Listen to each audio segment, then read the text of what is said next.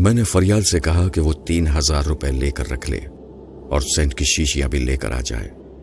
وہ میری ہدایت کے مطابق عمل کرنے لگی۔ اس کے بعد میں نے ریسٹ واچ کو دیکھا۔ ماسٹر یوشے اور مادام کو کمال احمد کے ساتھ گئے ہوئے آدھا گھنٹہ گزر چکا تھا۔ میں نے ماسٹر یوشے کے ذہن میں جھانک کر دیکھا تو پتا چلا کہ وہ کمال احمد کے فلیٹ میں پہنچ گئے ہیں۔ وہاں کمال احمد نے ان کے لیے وسکی مہیا کی تھی۔ اور ماسٹر یوشے اس کی دی ہوئی وسکی کا مزہ چکھتا ہوا، اسے دوستی کا مزہ چکھا رہا تھا۔ یعنی کمال احمد کے ذہن میں ہلچل مچانی شروع کر دی تھی۔ کمال احمد کا برا حال تھا۔ اسے ذرا سی بھی سوچنے کی مہلت ملتی کہ آخر وہ ایسی الٹی سیدھی حرکتیں کیوں کر رہا ہے۔ مگر اس کے سمجھنے سے پہلے ہی ماسٹر یوشے اسے پھر پاگل پن پر مجبور کر دیتا تھا۔ کبھی وہ فرش پر لیٹ جاتا۔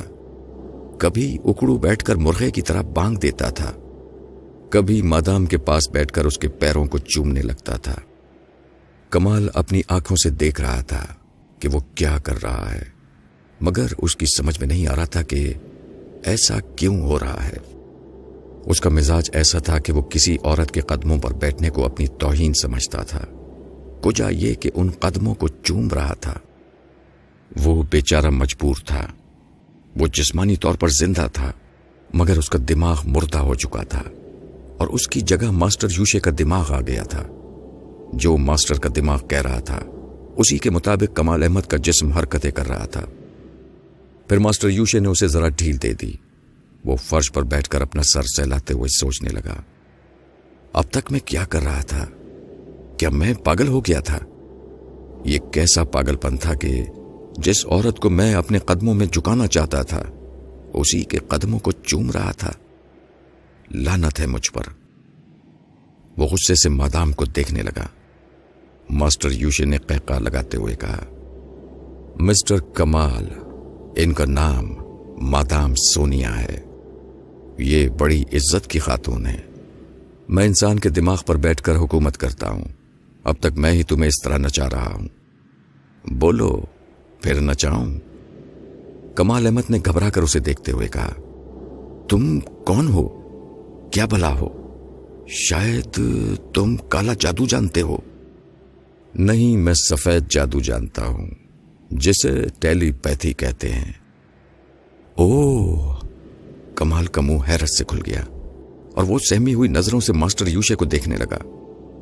ماسٹر یوشے نے ہنستے ہوئے کہا دیکھو، اب تم میرے قدموں میں آؤ گے اور اپنا رومال نکال کر میرے جوتے صاف کرو گے۔ نہیں نہیں نہیں، میں ایسا نہیں کر سکتا۔ اس نے چیخ کر کہا تو اچانک ہی اس کے ذہن کو ایک جھٹکا سا لگا۔ وہ پیچھے کی طرف گر پڑا۔ ماسٹر یوشے نے اس کی سوچ کی باغ دوڑ سنبھال لی تھی۔ اب پھر ماسٹر یوشے کی سوچ کمال کی اپنی سوچ بن گئی تھی۔ اس سوچ کے مطابق وہ ماسٹر یوشے کے قدموں میں آ گیا تھا اور جیب سے رومال نکال کر اس کے جوتے صاف کر رہا تھا۔ جوتے صاف کرنے کے دوران ماسٹر یوشے نے پھر ڈھیل دے دی تھی۔ وہ ہوش میں آتے ہی ایک دم سے اچھل کر ماسٹر یوشے کے قدموں سے دور ہو گیا۔ بڑی حیرانی اور پریشانی سے اپنے ہاتھ میں پکڑے ہوئے رومال کو دیکھنے لگا۔ جس رومال سے وہ منہ صاف کرتا تھا، اس سے ایک شیطان کے جوتے صاف کر رہا تھا۔ اس نے غصے سے چیخ کر کہا، شیطان کے بچے، یہ تم میرے ساتھ کیا کر رہے ہو؟ میں تمہیں دوست بنا کر یہاں لایا ہوں۔ اور تم دشمنی کر رہے ہو۔ آخر میں نے تمہارا کیا بگاڑا ہے؟ ماسٹر یوشے نے ہنستے ہوئے کہا، میں تم سے دشمنی نہیں کر رہا ہوں، بلکہ اپنے کمالات دکھا کر تمہیں یہ سمجھا رہا ہوں کہ تم دماغی طور پر میرے غلام بن چکے ہو۔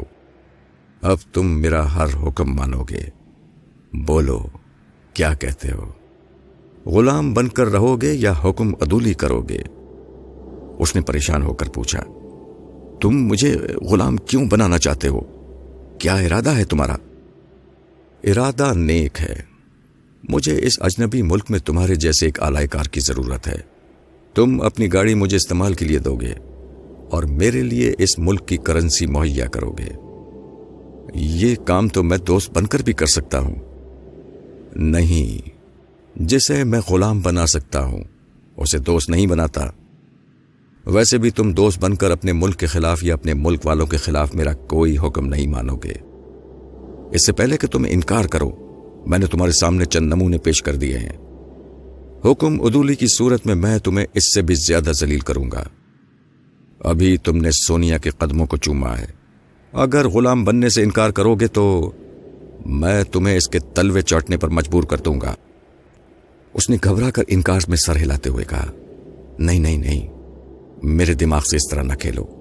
ایک عورت کے سامنے مجھے اس قدر ذلیل نہ کرو۔ میں تمہارے ہر حکم کی تعمیل کروں گا۔ شاباش، اب اٹھو اور میرے سامنے کرسی پر بیٹھ کر وسکی پیو۔ ہم بظاہر دوستوں کی طرح رہیں گے، تاکہ دوسروں کو یہ شبہ نہ ہو کہ میں تمہیں ناجائز کام کے لیے مجبور کرتا ہوں۔ کمال احمد اپنی جگہ سے اٹھ کر کرسی پر بیٹھتے ہوئے سوچنے لگا۔ خبیص کے بچے۔ ابھی تو مجھے غلام بنا لے۔ مجھے موقع ملا تو میں تجھے کتے کی موت ماروں گا۔ بیچارہ یہ سوچتے وقت غصے کی حالت میں یہ بھول گیا تھا کہ وہ ٹیلی پیتھی جاننے والا شیطان اس کی سوچ کو پڑھ رہا ہے۔ اچانک ہی اس کے ذہن کو ایک پھر جھٹکا سا لگا۔ وہ کرسی سمیت پیچھے کی طرف الٹ گیا۔ اب وہ دماغ سے خالی ہو گیا تھا۔ اس نے ماسٹر یوشے کو کتے کی موت مارنے کے لیے سوچا تھا۔ لہذا اس کی سوچ کتے کی طرح بھونکنے لگی۔ اسی کے مطابق وہ فرش پر ہاتھ پاؤں ٹیک کر کتے کی طرح بھونک رہا تھا۔ ماسٹر یوشے نے پھر اس کے ذہن کو آزاد کر دیا۔ وہ بھونکتے بھونکتے ایک دم سے خاموش ہو گیا اور اپنے آپ کو دیکھنے لگا کہ وہ فرش پر ہاتھ پاؤں ٹیک کر کیا کر رہا ہے۔ ماسٹر یوشے نے حقارت سے کہا، دیکھو، اس وقت تم ایک کتے ہو۔ مجھے مارنے کے بجائے تم خود ایک کتے کی موت مرو گے۔ بے وقوف تمہیں اتنی عقل نہیں ہے۔ کہ تمہارے دماغ کو کنٹرول کرنے والا تمہاری ایک ایک سوچ کو پڑھ سکتا ہے۔ کمال اب پوری طرح دہشت زدہ ہو گیا تھا۔ ماسٹر یوشے کو ایسے دیکھ رہا تھا جیسے شیطان انسان کے روپ میں اس کے سامنے آ کر بیٹھ گیا ہو۔ وہ فوراً ہی ہاتھ جوڑ کر معافی مانگنے لگا۔ مجھے معاف کر دو۔ میں اب اچھی طرح سمجھ گیا ہوں۔ اپنے دماغ کے اندر چھپ کر بھی تمہارے خلاف کوئی سازش نہیں کر سکوں گا۔ تم معافی نہ مانگو۔ تب بھی میں تمہیں معاف کر دوں گا۔ کیونکہ تمہارے پاؤں میں میری سوچ کی زنجیر ہے، جسے تم کبھی نہیں توڑ سکو گے۔ ماسٹر یوشے اسے سمجھا رہا تھا کہ کمال اس کے خلاف سوچ کر کس طرح نقصان اٹھا سکتا ہے۔ مجھے اچانک ہی سعید احمد کا خیال آیا۔ ماسٹر یوشے ان کی طرف سے قافل تھا یعنی اسے اطمینان تھا کہ سعید احمد نے اس کے خلاف کوئی قانونی چارہ جوئی کی تو وہ بہت زیادہ نقصان اٹھائیں گے۔ میں نے موقع پا کر ان کے ذہن پر دستک دی۔ ہیلو سعید صاحب میں فرحت بول رہا ہوں. وہ ہسپتال کے ایک بستر پر پڑے ہوئے تھے. میں نے سوچ کے ذریعے انہیں مخاطب کیا. پہلے تو وہ چونکے، پھر خوش ہوئے کہ ایک طویل غیر حاضری کے بعد میں انہیں مخاطب کر رہا ہوں. لیکن اچانک ہی ان کی خوشی معدوم ہو گئی. انہوں نے نفرت سے کہا، ماسٹر یوشے، تم فرحت بن کر پھر مجھے بے وقوف بنا رہے ہو. میں تو مجبوراً تمہارا اعلی کار بن چکا ہوں. میں تمہارے خلاف کچھ سوچ بھی نہیں سکتا. اور تم فرحت بن کر یہ معلوم کرنا چاہتے ہو کہ میں تمہارے خلاف کوئی سازش کر سکتا ہوں یا نہیں؟ میں نے انہیں یقین دلانے کی کوشش کی۔ سعید صاحب، آپ غلط سمجھ رہے ہیں۔ میں واقعی فرحت بول رہا ہوں۔ یقین نہ ہو تو میں آپ کے اور سمر کے درمیان ہونے والی پرائیویٹ گفتگو کا کچھ حصہ ثبوت کے طور پر سنا سکتا ہوں۔ سعید احمد نے بے بسی سے ہنستے ہوئے کہا، ماسٹر شیطان، میں یہاں زخمی حالت میں بستر پر پڑا ہوا ہوں۔ زیادہ تر سمر کے متعلق سوچتا ہوں۔ اس کی تمام باتیں یاد کرتا رہتا ہوں۔ تم میری سوچ کو پڑھتے رہتے ہو۔ اس لیے ہماری پرائیویٹ باتیں بھی بتا سکتے ہو۔ میں بے وقوف نہیں بن سکتا۔ تم ماسٹر یوشے ہو۔ لہذا فرحاد بن کر گفتگو نہ کرو۔ ان کی باتیں سن کر مجھے بڑا دکھ ہوا کہ اب میں ایک بہترین مخلص دوست سے سوچ کے ذریعے بھی گفتگو نہیں کر سکتا۔ وہ بیماری کی حالت میں بستر پر پڑے ہوئے نہ جانے کیا سوچ چکے تھے۔ کوئی بھی شخص صحیح طور پر یہ نہیں بتا سکتا کہ وہ صبح سے شام تک ادھر ادھر کی کتنی مختلف باتیں سوچتا رہا ہے۔ سعید احمد بھی یہ نہیں بتا سکتے تھے کہ انہوں نے کیا کچھ سوچا ہوگا اور ماسٹر یوشے نے کیا کچھ پڑھ لیا ہوگا۔ اگر میں ان سے ثبوت کے طور پر ان کی کوئی خاص بات بیان کرتا تو وہ وہی سمجھتے کہ ماسٹر یوشے نے وہ بات ان کی سوچ کے ذریعے پڑھ لی ہے۔ میں مجبور تھا۔ سعید احمد کو یقین نہیں دلا سکتا تھا کہ اس وقت میں ہی ان کے دماغ میں موجود ہوں۔ مجبور ہو کر میں نے سوچا، چلو اچھا ہے، سعید احمد کو اسی طرح محتاط رہنا چاہیے۔ میں انہیں یہی سمجھانا چاہتا تھا کہ وہ ماسٹر یوشے کو غافل سمجھ کر اس کے خلاف کوئی قدم نہ اٹھائیں۔ ورنہ وہ شیطان، ورنہ وہ شیطان انہیں عبرتناک سزا دینے کے لیے سمر کو اس حد تک پاگل بنا دے گا کہ وہ اپنے کپڑے پھاڑ کر شرح عام پر آ جائے گی۔ مجھے یہ سمجھانے کی ضرورت نہیں پڑی۔ وہ خود ہی سمجھدار تھے۔ چپ چاپ پڑے ہوئے بڑے صبر سے ماسٹر یوشے کے بھیانک انجام کا انتظار کر رہے تھے۔ انہیں پورا یقین تھا کہ میں ماسٹر یوشے کو زندہ نہیں چھوڑوں گا۔ اور اب میں سنجیدگی سے سوچ رہا تھا کہ اس شیطان کو کس طرح ختم کر سکتا ہوں۔ ایک بار ماسٹر یوشے کی گہری نیند سے فائدہ اٹھا کر میں نے اس کی سوچ کو اپنے کنٹرول میں کرنے کی کوشش کی تھی، مگر میں اس کے دماغ تک نہیں پہنچ سکا تھا۔ پتہ نہیں سونے کے دوران اس کے دماغ کے چاروں طرف کیسی آہنی دیواریں کھڑی ہو جاتی تھیں۔ میں نے جتنی بار کوشش کی، اتنی ہی بار میری سوچ کی لہریں ان نادیدہ رکاوٹوں سے ٹکرا کر واپس آ گئیں۔ مگر میں مایوس نہیں تھا۔ سوچ رہا تھا کہ اس کی نیند سے کبھی نہ کبھی فائدہ ضرور اٹھاؤں گا۔ کیونکہ انسان کتنا ہی شیطانی دماغ کیوں نہ رکھتا ہو اور اپنی حفاظت کے لیے کتنی ہی احتیاطی تدابیر کرتا ہو۔ وہ نیند کے وقت چاروں طرف پہرے بٹھانے کے باوجود ذاتی طور پر دشمنوں سے قافل ہو جاتا ہے۔ لیکن وہ پچھلی رات سے جاگ رہا تھا۔ اس وقت کمال اور مادام کے سامنے بیٹھ کر وسکی پیتے وقت بھی اسے نیند آ رہی تھی۔ مگر وہ قوت ارادی سے جاگ رہا تھا۔ یوں کہنا چاہیے کہ میرا خوف اسے جگا رہا تھا۔ وہ اچھی طرح سمجھ رہا تھا کہ اس کے سوتے ہی میں اس کے خلاف حرکت میں آ جاؤں گا۔ میں نے دل ہی دل میں کہا کہ بیٹے، جاگتے رہو۔ میں بھی دیکھتا ہوں کہ تم کب تک نیند سے لڑتے رہو گے۔ اگرچہ میں بھی پچھلی رات سے جاگ رہا تھا، لیکن میں ماسٹر یوشے کی طرح آرام طلب نہیں تھا۔ ماسٹر یوشے کو اب تک کسی نے اتنا پریشان نہیں کیا تھا۔ اس لیے وہ شروع ہی سے وقت کے مطابق کھانے پینے اور آرام کرنے، سونے کا عادی تھا۔ مجھے تو میری زندگی کانٹوں پر گھسیٹ رہی تھی، اسی لیے اس سے زیادہ سخت جان تھا۔ ابھی ایک رات اور جاگ سکتا تھا۔ میں بھاگتے ہوئے ذہن سے اسے دیکھ رہا تھا کہ وہ کس طرح تباہی کا سامان کر رہا ہے۔ نیند کو بگانے کے لیے شراب پی رہا تھا، مگر وہی شراب اسے مدھوش بھی کر سکتی تھی۔ وہ پینے کے دوران کئی بار مادام سے کہہ چکا تھا کہ وہ میری بو کو تلاش کرتی رہے۔ مگر وہ بار بار سون کر میری عدم موجودگی کی خبر سناتی تھی۔ ماسٹر یوشے بار بار جھنجلا کر مجھے گالیاں دیتا تھا کہ میں کہاں مر گیا ہوں۔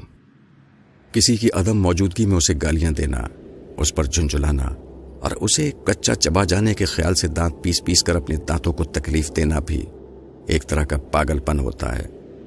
یہ بھی میری کامیابی تھی کہ میں اتنے بڑے شیطان کو پاگل بنا رہا تھا۔ فریال واپس آئی تو میں نے تھوڑی دیر کے لیے اس سے رابطہ ختم کر دیا۔ وہ اپنے ساتھ کھانے پینے کی چیزیں بھی لے کر آئی تھی۔ اس وقت مجھے خیال آیا کہ پچھلی رات سے ہم دونوں نے کچھ نہیں کھایا ہے۔ اس نے کھانے کی چیزیں میرے سامنے رکھتے ہوئے کہا آپ کچھ کھا لیں۔ مجھے تو بھوک نہیں ہے۔ پچھلی رات سے ہم دونوں نے کچھ نہیں کھایا ہے۔ اگر تمہیں بھوک نہیں لگ رہی ہے، تو منطقی دلائل کے مطابق مجھے بھی بھوک نہیں لگنی چاہیے۔ وہ میرے پاس آ کر بیٹھ گئی۔ پھر میرے شانے پر ہاتھ رکھ کر بولی، میری ممی ہمیشہ کے لیے مجھ سے رخصت ہو گئی ہیں۔ اس گھر میں آپ میرے لیے زندگی کی خوشیاں لے کر آئے ہیں۔ لیکن ایک عزیز ہستی کی موت کا بھی غم ہے۔ میں آپ کے ساتھ خوشیوں میں شریک ہوں۔ مگر اپنے غموں سے نڈھال بھی ہوں۔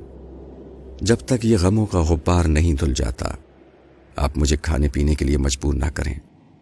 جب تم میری خوشیوں میں شریک ہو، تو کیا میں تمہارے غم میں شریک نہیں ہو سکتا؟ یہ کھانا اٹھا کر رکھ دو۔ وہ میٹھی ناراضی سے بولی، آپ تو ضد کر رہے ہیں۔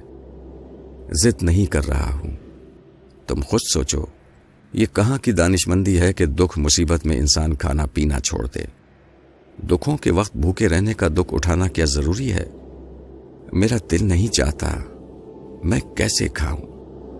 بالکل اسی طرح تمہیں بھوکا رہتے دیکھ کر میرا بھی کھانے کو دل نہیں چاہتا۔ تم اپنے دل کی بات پر چلو۔ میں اپنے دل کی بات پر چلتا ہوں۔ آپ بڑے ضدی ہیں۔ وہ مجبوراً میرے ساتھ کھانے بیٹھ گئی۔ کھانے کے دوران اس نے کہا، خوشبو آہستہ آہستہ زائل ہو رہی ہے۔ آپ نے دوبارہ نہیں لگائی؟ میں چاہتا ہوں کہ مادام ایک بار پھر میری بو کو پالے۔ جب وہ ماسٹر یوشے کو لے کر میری طرف بڑھے گی، تو میں خوشبو کو گلے لگا لوں گا۔ فریال نے مجھے سوچتے دیکھ کر پوچھا، آپ شاید میری بات سے ناراض ہو گئے ہیں؟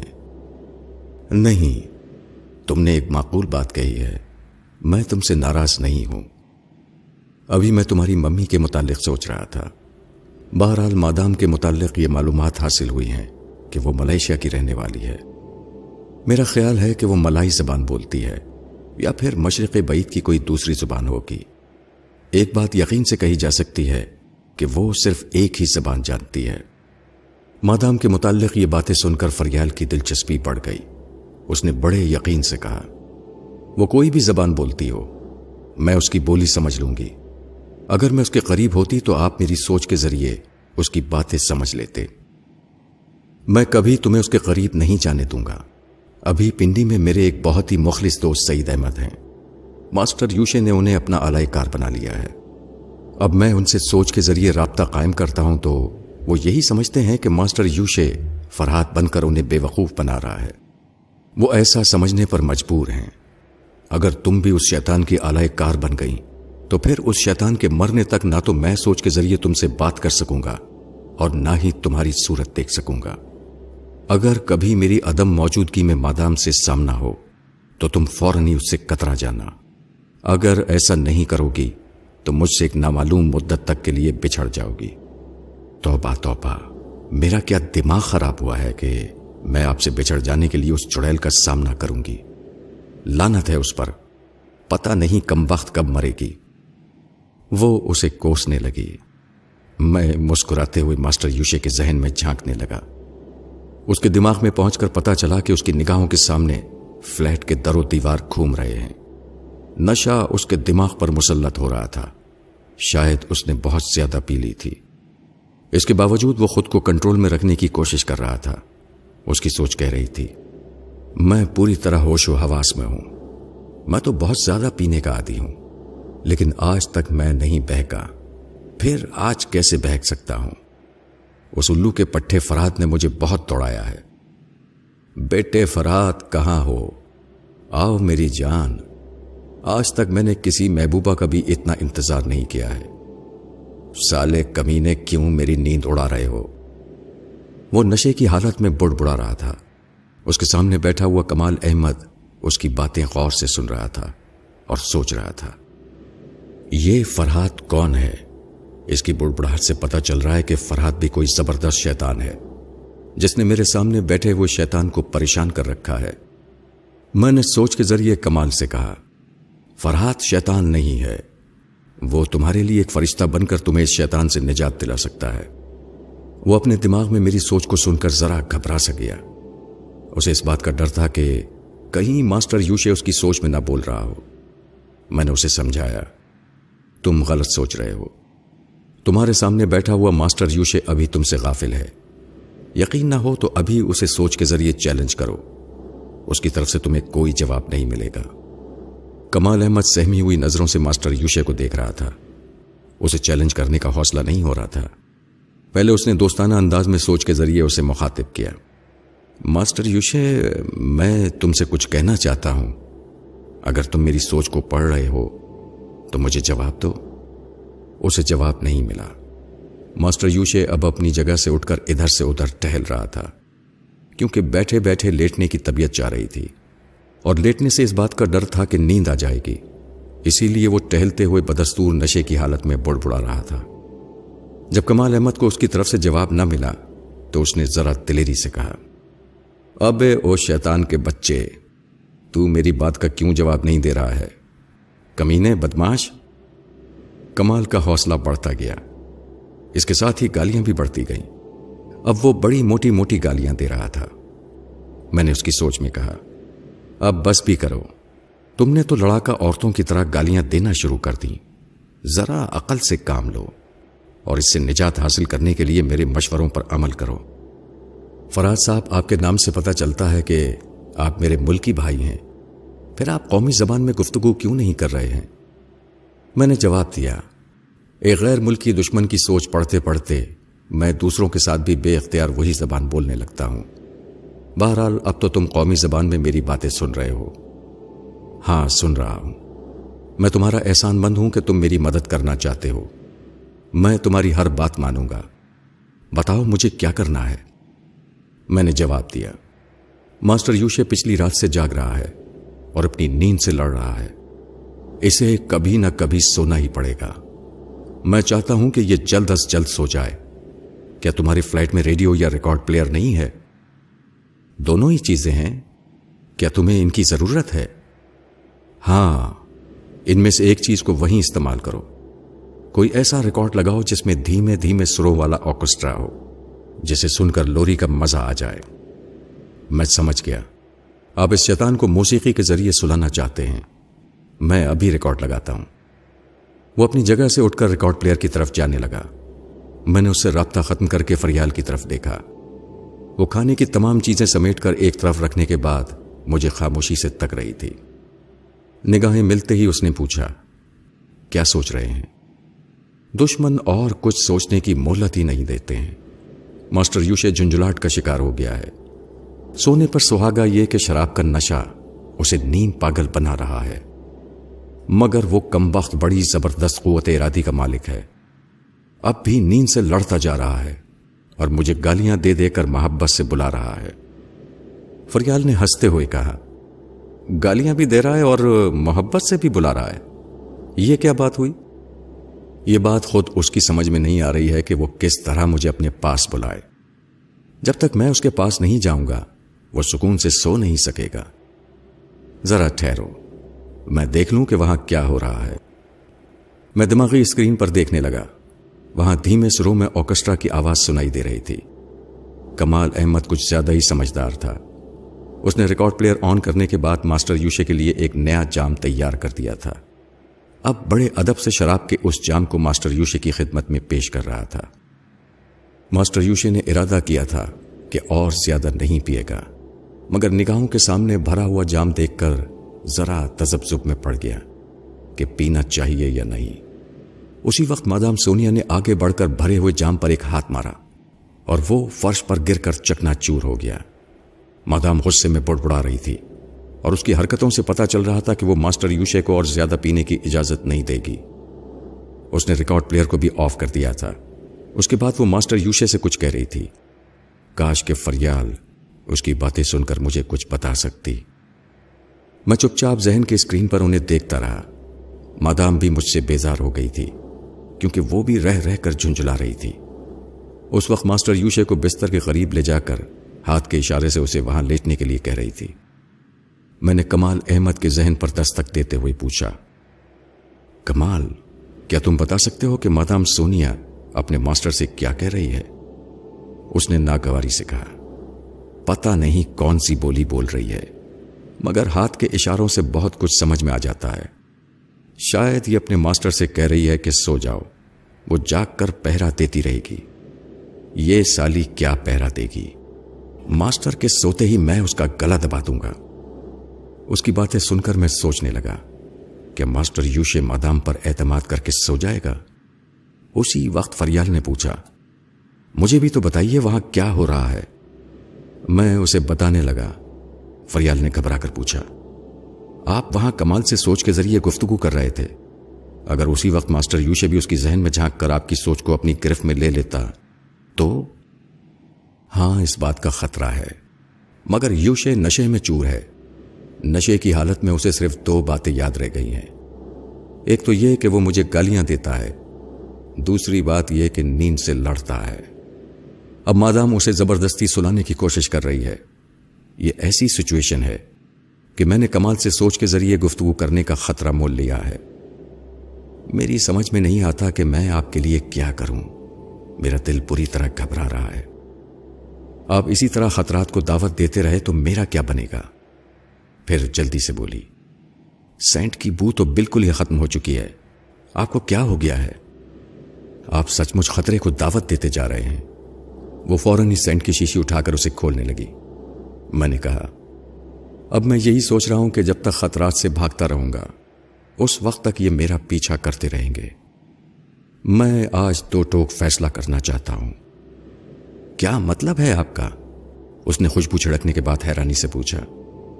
مطلب یہ کہ میں اس فلیٹ میں جاؤں گا جہاں وہ دونوں موجود ہیں۔ فریال کی سانس اوپر کی اوپر رہ گئی۔ پہلے تو اس نے دم بخود ہو کر مجھے دیکھا۔ پھر میرے بازوؤں کو پکڑ کر جھنجھوڑتی ہوئی بولی، میں آپ کو نہیں جانے دوں گی۔ آپ بہت غلط فیصلہ کر رہے ہیں۔ بالکل صحیح فیصلہ ہے۔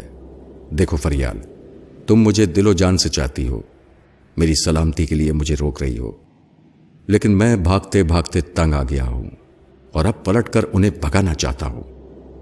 مجھے یقین ہے کہ میں وہاں پہنچ کر کامیاب ہو جاؤں گا۔ میں نہیں جانے دوں گی۔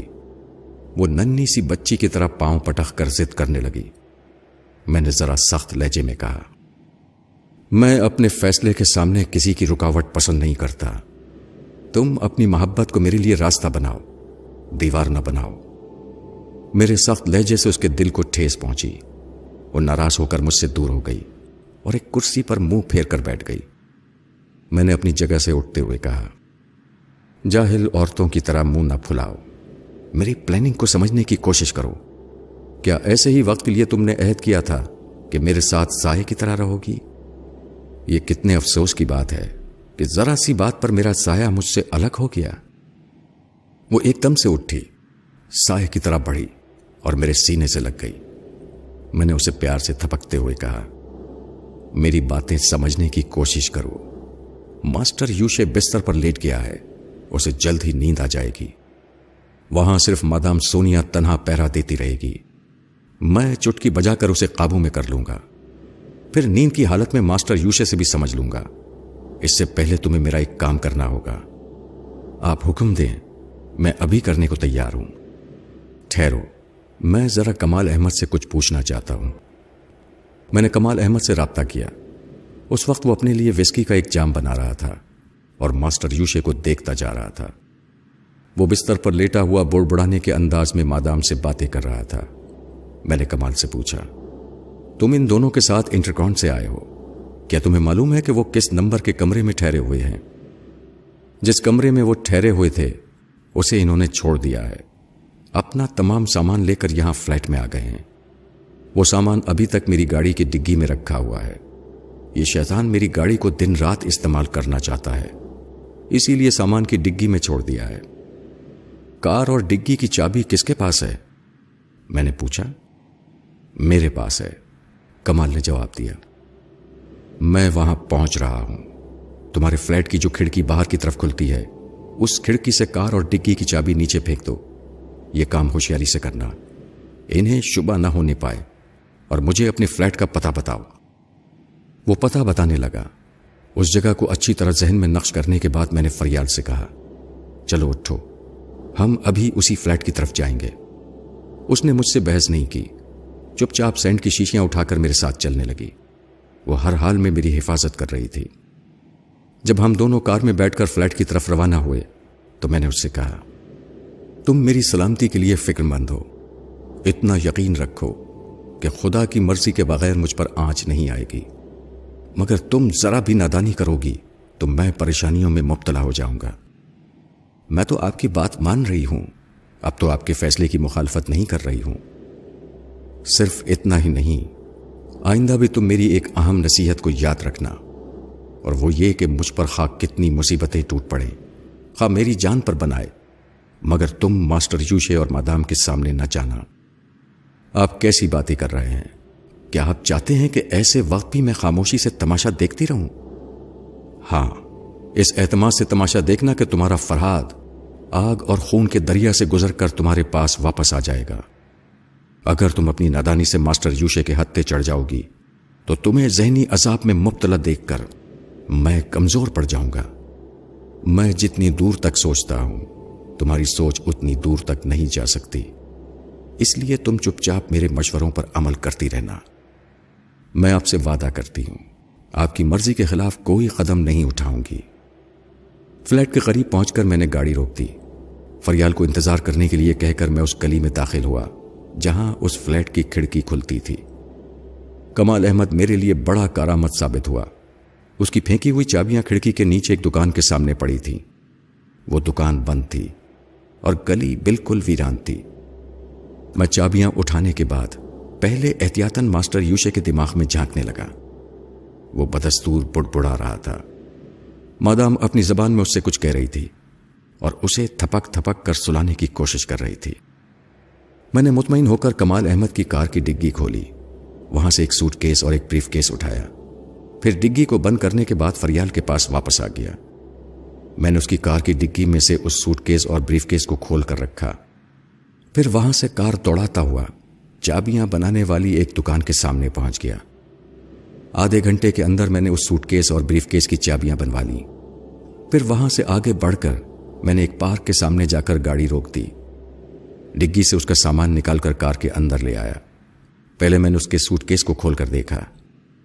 سوٹ کیس میں اس کے کچھ کپڑے اور کچھ اہم کاغذات رکھے ہوئے تھے۔ وہ کاغذات میرے بہت کام آ سکتے تھے، لیکن میں نے انہیں ویسے ہی چھوڑ دیا۔ اس میں رکھی ہوئی ایک وسکی کی بوتل اٹھائی۔ شراب کے متعلق میری معلومات محدود ہیں، مگر میرا اندازہ ہے کہ وہ کوئی بہت ہی اونچی کوالٹی کی وسکی تھی۔ اسی لیے اس نے اپنے سوٹ کیس میں ایک بوتل رکھ چھوڑی تھی۔ اس میں سے بھی کچھ پی لی تھی۔ اس لیے کہ وہ بوتل مہر لب اب نہیں رہی تھی۔ میں نے اس بوتل کو کھولا، پھر اپنی جیب سے دوا کی ایک شیشی نکالی۔ یہ وہی شیشی تھی جو فیروزہ کے پاس تھی۔ فیروزہ نے اسی دوا کو دودھ میں ملا کر سمر کے باپ کو پلایا تھا اور اس کے باپ کے دماغ سے پچھلی تمام باتیں بھلا دی تھیں اور اسے پاگل بنا دیا تھا۔ اب میں ماسٹر یوشے کے دماغ سے ٹیلی پیتھی کے علم کو مٹا دینا چاہتا تھا۔